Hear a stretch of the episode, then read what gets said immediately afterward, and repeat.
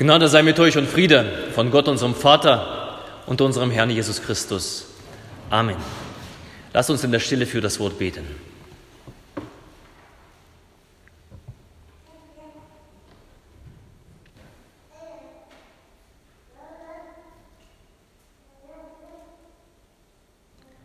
Herr, dein Wort ist meines Fußes Leuchte und ein Licht auf meinem Wege. Amen. Liebe Schwestern und Brüder, ich habe meine Predigt genannt, die gewisse Zukunft. Eine gewisse Zukunft. Viele kämpfen heute um die sogenannte Zukunft. Wenn wir in die Gesellschaft schauen, viele Menschen sind besorgt um ihre Zukunft und Viele kämpfen auf ihre Art und Weise für die Zukunft. Sehr aktuell gerade, manche sehen die Zukunft in einer CO2-Neutralität. Was wird die Zukunft uns bringen für ein Klima? Man will sogenannte Klimaapokalypse abwenden und opfert auf dem Altar dieses Klimagottes Sachen kopflos. Andere sagen, die Zukunft liegt in einer alternativen Währung. Sie legen ihre, ihr Geld an in Bitcoins und wie das alles heißt. Die Dritten sprechen davon, die Kinder sind doch unsere Zukunft. Ihnen wiederum begegnen andere und sagen, macht mal langsam. Die Y-Generation war schon schwer, aber die, die sogenannte Z, die Z-Generation, da sehen wir noch mehr schwarz. Die Punkerbewegung, äh, die ich früher ganz toll fand, sie hat gesagt, wir haben überhaupt keine Zukunft. No future. Das war ihr Slogan. Weil sie wussten, in zehn Jahren werden wir auch älter und in zehn Jahren werden wir auch Spießer. Und auch aus mir, aus einem Punker, ist auch ein Spießer geworden nach 20 Jahren. Es ist so. Aber ich habe eine Zukunft. Bei Jesus habe ich eine Zukunft. Und Slogan der Punker, verschwende deine Jugend, weil du keine Zukunft hast. Die kurioseste Antwort auf, äh, wie sieht denn deine Zukunft aus, habe ich mal auf den Straßen von Leipzig bekommen, während einer Evangelisation, während eines Einsatzes. Ähm, da kam ein Mann und, und ich habe mit ihm gesprochen und er verriet mir seine Vision von Zukunft und er sagte, sie liegt nämlich in den Sternen, denn wir kommen von den Sternen. Irgendwann tauchen Raumschiffe auf und nehmen uns dorthin zurück, wo wir herkommen. Das war seine Zukunft, davon war er überzeugt, dafür hat er gekämpft, das war sein Glaube. Also irgendwo hinter dem Mond ist unsere Zukunft. Jeder sorgt sich auf seine Art und Weise um die Zukunft. Gibt es überhaupt eine Zukunft? Und ich sage dir, es gibt eine gewisse Zukunft für dich. Und sie liegt nicht in, diese, in diesen Sachen, die ich gerade benannt habe, weil das alles menschlich ist, weil das alles vergänglich ist. Sie liegt woanders. Und die Zukunft, die uns erwartet, die die Kinder Gottes erwartet, davon spricht der Bibeltext, der zugleich auch der Taufspruch von Rahel ist. Dieser Text hat etwas mit Zukunft zu tun, mit einer gewissen Zukunft, mit einer sicheren Zukunft. Also, falls du Angst um deine Zukunft hast, falls du besorgt bist, höre ganz genau zu. Dieser Vers ist erprobt durch Millionen und abermals Millionen, Milliarden von Menschenleben und Erfahrungen. Über Generationen hinweg stimmten Gläubige da hinein und sagten, ja, da, da liegt unsere Zukunft. Also höre auch du genau zu und lerne vielleicht diesen Vers auswendig. Es ist immer gut und, und, wichtig, das Wort Gottes auswendig zu lernen, denn du brauchst in gewissen Zeiten, die du erlebst, wo du leer bist, brauchst du etwas, was dich füllt. Darum sage ich immer wieder, lerne, lerne, lerne, fülle dich mit dem Wort Gottes. Darin liegen Verheißungen. Und am Ende wirst du nicht enttäuscht. Und die Eltern sind ja ganz schon gespannt auf diesen Vers, denn sie kennen ihn noch nicht. Das ist eine Überraschung für euch. Und nun kommt der Vers, liebe Eltern.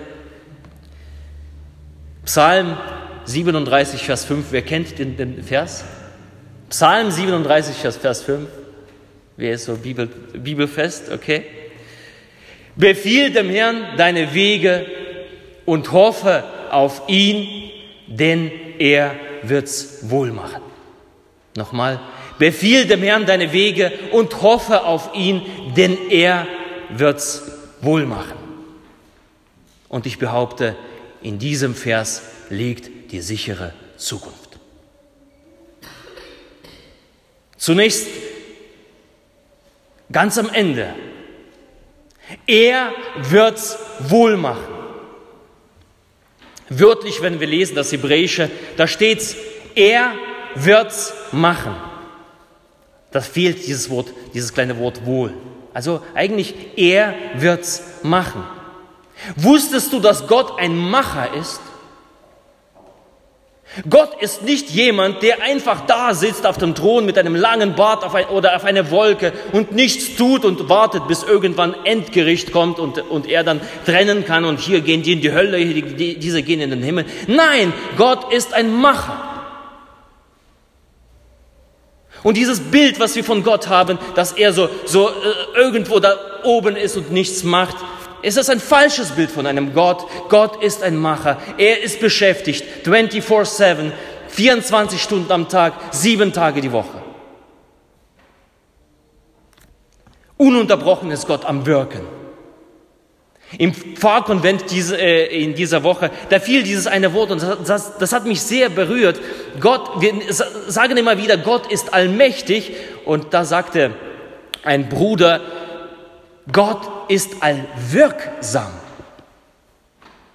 Gott ist ein Macher, er wirkt. Und was tut so Gott den ganzen Tag? Was tut Gott, das ihm gefällt? Neben vielen anderen Sachen, Gott segnet, segnet und er segnet. Und so wunderbar klingt das an in einem Lied von Jochen Klepper, welches wir gewöhnlich äh, zur Mittagszeit singen, so am Höhepunkt des Tages, wo wir zurückblicken. Ja, danke Gott für, de, für den Morgen, der jetzt war und bitte segne du das, was kommt. Und da heißt es in einem der Verse, er segnet dir auch Korb und Krug und Truhe, Trog und Schrein. Ihm kann es keinen Tag genug an, an Segensfülle sein. Ich, ich weiß nicht, es sind 14, äh, äh glaube ich, Verse, 14 Strophen. Carlos, weißt du das? 14 Verse, äh, glaube ich das. Ein unheimlich langes Lied. Und in jedem Vers, jeder Strophe, er segnet, segnet, segnet. Gott segnet. Er ist ein Macher, er ist ein segnender Gott. Gott überlegt sich die ganze Zeit, womit er dich segnen soll. Und es betrifft alle Bereiche deines Lebens. Krug, Truhe. Gut, für uns ist es, äh, für, besonders für Jugendliche, denken, hey, was ist, äh, Krug, was, was soll denn das? Wir haben doch gar, gar keine Trüge mehr. Oder, oder habt ihr, Moritz, eine Truhe zu Hause? Eigentlich gemeint, ja, äh, eigentlich Krug und Trug, äh, äh, etwas, was, was wichtig ist, ja, äh, äh, wo Krug, Milch, da ist was, was gefüllt, Truhe, da liegt das, das Wichtige, da, da, liegt, da, da liegen die Schätze, da liegt das, auch das Geld. Geld ist auch wichtig. Und Gott segnet das.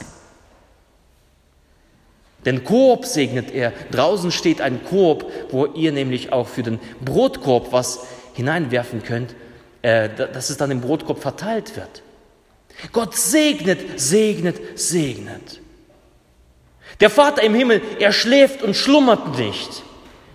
Er ist stets bereit, das zu tun, das zu machen, was ihm gefällt. Und alles, was er tut, haben wir gerade gesungen, was Gott tut, das ist wohlgetan, das gelingt ihm. Es war schon zu Beginn der Welt so. Und siehe, es war sehr gut am siebten Tag, als Gott alles angeguckt hat, als er geschaffen hat, diese Erde, diese Welt. Da hat er das ausgesprochen, siehe, es ist sehr gut. Und dasselbe ist auch heute und auch heute Morgen. Gott in seiner Gegenwart, er ist dasselbe. Er tut was Gutes. Er bereitet seine Kinder auf die Zukunft vor, die vor uns liegt und, und sagt, es wird euch wohl ergehen. Ich werde es wohl machen. Gott ist unsere Zukunft. Lady Julian of Norwich, eine christliche Mystikerin aus dem Mittelalter, eine wunderbare Frau, schrieb eines, äh, eines Tages ein Buch. Sie beschreibt ihre Erfahrungen, die sie erlebt hat. Kurz, äh, sie lag äh, sterbenskrank und ihr Buch, die Offenbarungen von der göttlichen Liebe, ein wunderbares Buch, ein heilendes Buch. Und da schreibt sie, wie Gott zu ihr gesprochen hat und und da schreibt sie, so beantwortete unser guter Herr all meine Fragen und Zweifel und sagte, ich will alles gut machen. Ich werde alles gut machen. Ich darf alles gut machen. Ich kann alles gut machen. Und du sollst selbst sehen, dass alles gut sein wird. Was Gott tut, das ist wohlgetan. Und damit mache ich einen kleinen Sprung zu Markus 7, was wir gehört haben.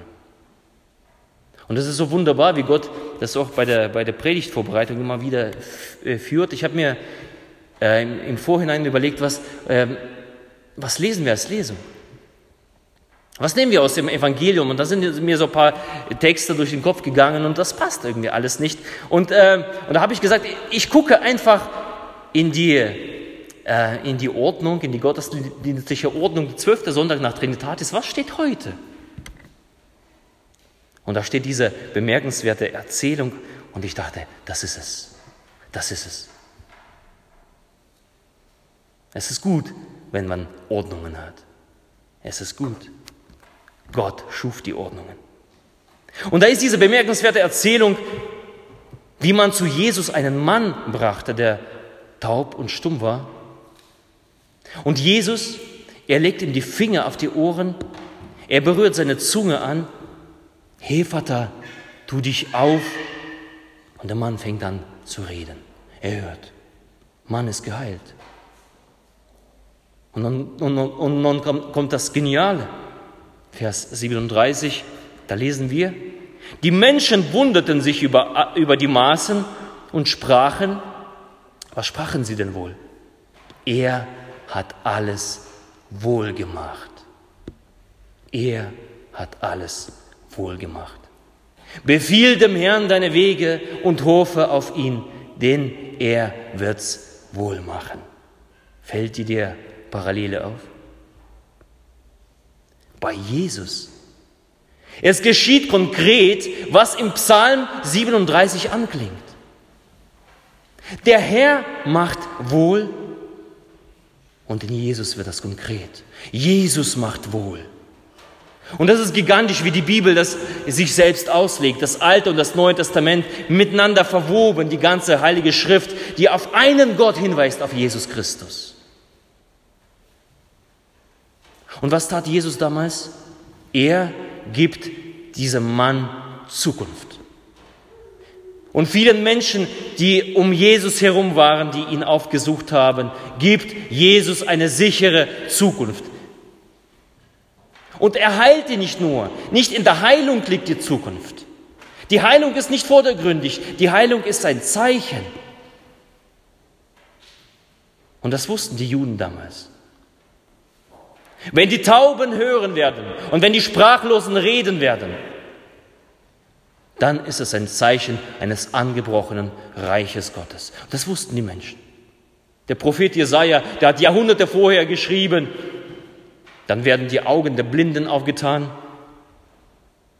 dann werden die Ohren der Tauben aufgetan, Lahme werden gehen. Und das tut Jesus. Und das sehen die Menschen. Und, er, und sie sagen, er hat alles wohlgetan. Nee, er hat nicht nur einen Kranken geheilt, er hat alles wohlgetan. Also alles in der Gegenwart bricht das Reich Gottes an. Und wir erleben das, wir ergreifen das, wir sehen das mit unseren Augen, wir hören das mit unseren Ohren. Das Reich Gottes ist bei uns. Es ist viel größer als eine Heilung. Er hat alles wohlgetan. Und das, was in der Gegenwart geschieht, das verheißt uns eine Zukunft. Alles wird gut. Und ich kann dich trösten und die Hoffnung geben. Das, was damals galt, das gilt heute nicht weniger. Seit Jesus leben wir in dieser Zeit des angebrochenen Reiches Gottes. Jesus ist da, wie damals zu helfen, zu heilen. Jesus ist da, wohl zu machen, alles wohl Zukunft gewiss zu machen. Wie vor 2000 Jahren, so auch heute. Aber genauso wie damals gilt es, Menschen kamen zu ihm, sie oder sie brachten jemanden mit, sie suchten Jesus auf. Der Segen will gesucht werden. Wieder Johann Klepper aus demselben Lied. Er segnet, was den Segen sucht. Die Gnade schlummert nie. Gott schlummert nicht. Er schläft nicht. Aber auch du sollst nicht schlafen. Suche, suche. Die Bedingung einer sicheren Zukunft, die Bedingung einer gewissen Zukunft. Die Bedingung, dass Gott alles in deinem Leben wohl macht, das lesen wir am Anfang dieses Verses, Psalm 37. Befiehl dem Herrn deine Wege und hoffe auf ihn. Und diese zwei Worte möchte ich gerne betrachten, ganz äh, in, in aller Kürze. Befiehl dem Herrn deine Wege, eigentlich heißt es wörtlich wälze, rolle, rolle deine Wege auf Gott. Und in der Zeit Jesu Christi, das lesen wir, wenn wir das Neue Testament lesen, da lesen wir, als Jesus lebte und wirkte, er wurde überrollt von Menschenmassen, von Kranken, von Krüppeln, von Sündern, von Zöllnern, aber auch von einfachen Menschen, von Kindern. Die Kinder kamen zu ihm, wurden zu ihm gebracht. Und ein jeder trug seinen Weg, seine Sorge, seine Frage, sein Anliegen zu Jesus. Oder er wurde sogar getragen. Sie wälzten wörtlich alles dorthin, wo Jesus war. Befiehl dem Herrn deine Wege, also wälze deine Wege auf Gott und hoffe auf ihn. Das waren unterschiedliche Menschen aus unterschiedlichen, ähm, unterschiedlichen Schichten, unterschiedliche Herkunft. Aber eins verband sie, die Hoffnung auf Veränderung. Sie haben etwas gehofft und hoffe auf ihn. Und auch hier jeder in seiner Weise. Die einen wollten gesund werden, die anderen hofften auf einen neuen König. Die anderen suchten einen Rat. Denken wir an Nikodemus. Die vierten suchten eine Nähe zu einem besonderen Menschen, der Heilungskräfte hatte oder der Wunderkräfte hat. Aber alle verband das eine, die Hoffnung. Und in dieser Hoffnung, in, die, in ihren Herzen, dann wälzten sie ihre Leben zu Jesus. Und am Ende heißt es, und die Menschen wunderten sich über die Maße und sprachen, er hat alles wohlgetan. Über alle Maße. Das, was sie gehofft haben und über ihre Hoffnung hinaus haben sie bekommen dort bei Jesus. Gott, der über alles hinaus zu tun vermag, über die Maßen mehr, als wir erbitten und erdenken. Epheser 3. Gott tut mehr, als wir hoffen. Wir mit unseren beschränkten Hoffen, mit unserer beschränkten Vorstellung. Und Gott, der keine Limits hat. Gott tut es. Am Ende war bei diesen Menschen alles gut, weil sie das Reich Gottes gesehen haben, weil sie sich darin wiederfanden.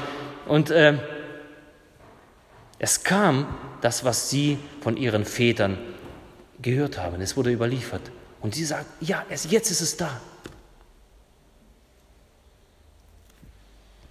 Und ihr Lieben, wir leben, wie gesagt, immer noch in dieser Zeit des aufgebrochenen Reiches Gottes. In derselben Zeit, wo diese Menschen sich befunden haben. Und es gilt auch heute zu tun, das Anbefehlen und das Hoffen. Das Wälzen und sich mit Jesus eins machen. Wir dürfen selber kommen, wir dürfen aber auch Menschen zu ihm bringen.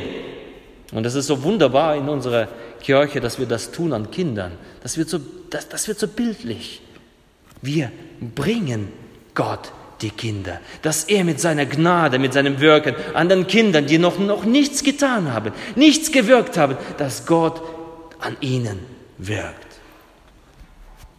Aktiv in der Bewegung zu Gott, aber passiv in dem Empfangen der Gnade und des Segen Gottes. Es ist ein Geschenk, es ist eine Gnade, die einem persönlich zuteil wird in der Gegenwart Gottes. Deswegen kommen Menschen zu Gott oder werden Menschen zu Gott gebracht. So viel kann man noch aus diesem Vers ausschöpfen. Psalm 37, so viel predigen. Aber nimm diese zwei Bewegungen des Herzens heute mit. Das Anbefehlen und das Hoffen. Alles, was dein Leben ausmacht. Das Positive oder das Schmerzliche. Befiehl es Jesus an. Wälze es auf den lebendigen Gott. Überantworte ihm das. Übergebe ihm das. Binde dich mit deinem Leben an ihn. Meine es ernst. Und in der Hoffnung mache dich mit Jesus eins. Die Hoffnung ist eine Herzensangelegenheit. Die Hoffnung ist etwas, das ich hineinlasse. Mach dich mit Jesus eins. Wenn du das tust, das verheißt Psalm 37, Vers 5. Wenn du das tust, wirst du am Ende über alle Massen dich wundern und sprechen. Er hat alles wohlgemacht. Auch du wirst es tun. Nicht nur die Menschen, die damals vor 2000 Jahren, nicht nur irgendwelche Berühmtheiten, sondern du persönlich, wenn du anbefiehlst und hoffst, du persönlich wirst, wirst irgendwann sagen, er hat alles wohlgemacht. Ich habe eine sichere Zukunft bekommen, eine gewisse Zukunft. Wäre ich ein ermutigender Vers. Ein ermutigender Vers für Rahel. Ein ermutigender Vers für die Eltern, denn die Eltern wissen, wenn die Rahel das tut, dann ist sie in guten Händen. Es ist ein ermutigender Vers für uns als Gemeinde, für dich persönlich. Es ist ein ermutigender Vers für euch Konformanten, die ihr da sitzt, für die ein neuer Lebensabschnitt beginnt. Tut das, befiehlt euer Leben Jesus an und hofft auf ihn. Dann wird alles gut in eurem Leben. Es wird nicht alles einfach und es, äh, ihr werdet Schwierigkeiten be bekommen in, in vielerlei Hinsicht, aber es wird alles gut. Vertraut dem Wort Gottes. Gott ist kein Lügner. Welch eine Perspektive für alle, die eine gewisse Zukunft suchen. Welch eine Perspektive für alle, die eine Angst um die Zukunft haben. Wenn du die befiehlst und hoffst, brauchst du keine Angst um die Zukunft haben. Diese zwei Herzenshaltungen anbefehlen und hoffen. Darum ist ja mehrmals dieser Vers gefallen. Lass uns gemeinsam sprechen und vielleicht das auch in deinem Leben bekennen. Befiehl dem Herrn deine Wege und hoffe auf ihn, er wird's wohl machen. Befiehl dem Herrn deine Wege und hoffe auf ihn, denn er wird's wohl machen. Und der Friede Gottes, der höher ist als unsere Vernunft, bewahre eure Herzen und eure Sinne in Christus Jesus. Amen. Amen.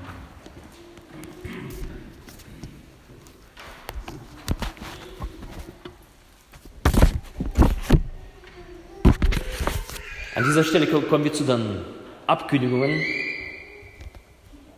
Ja,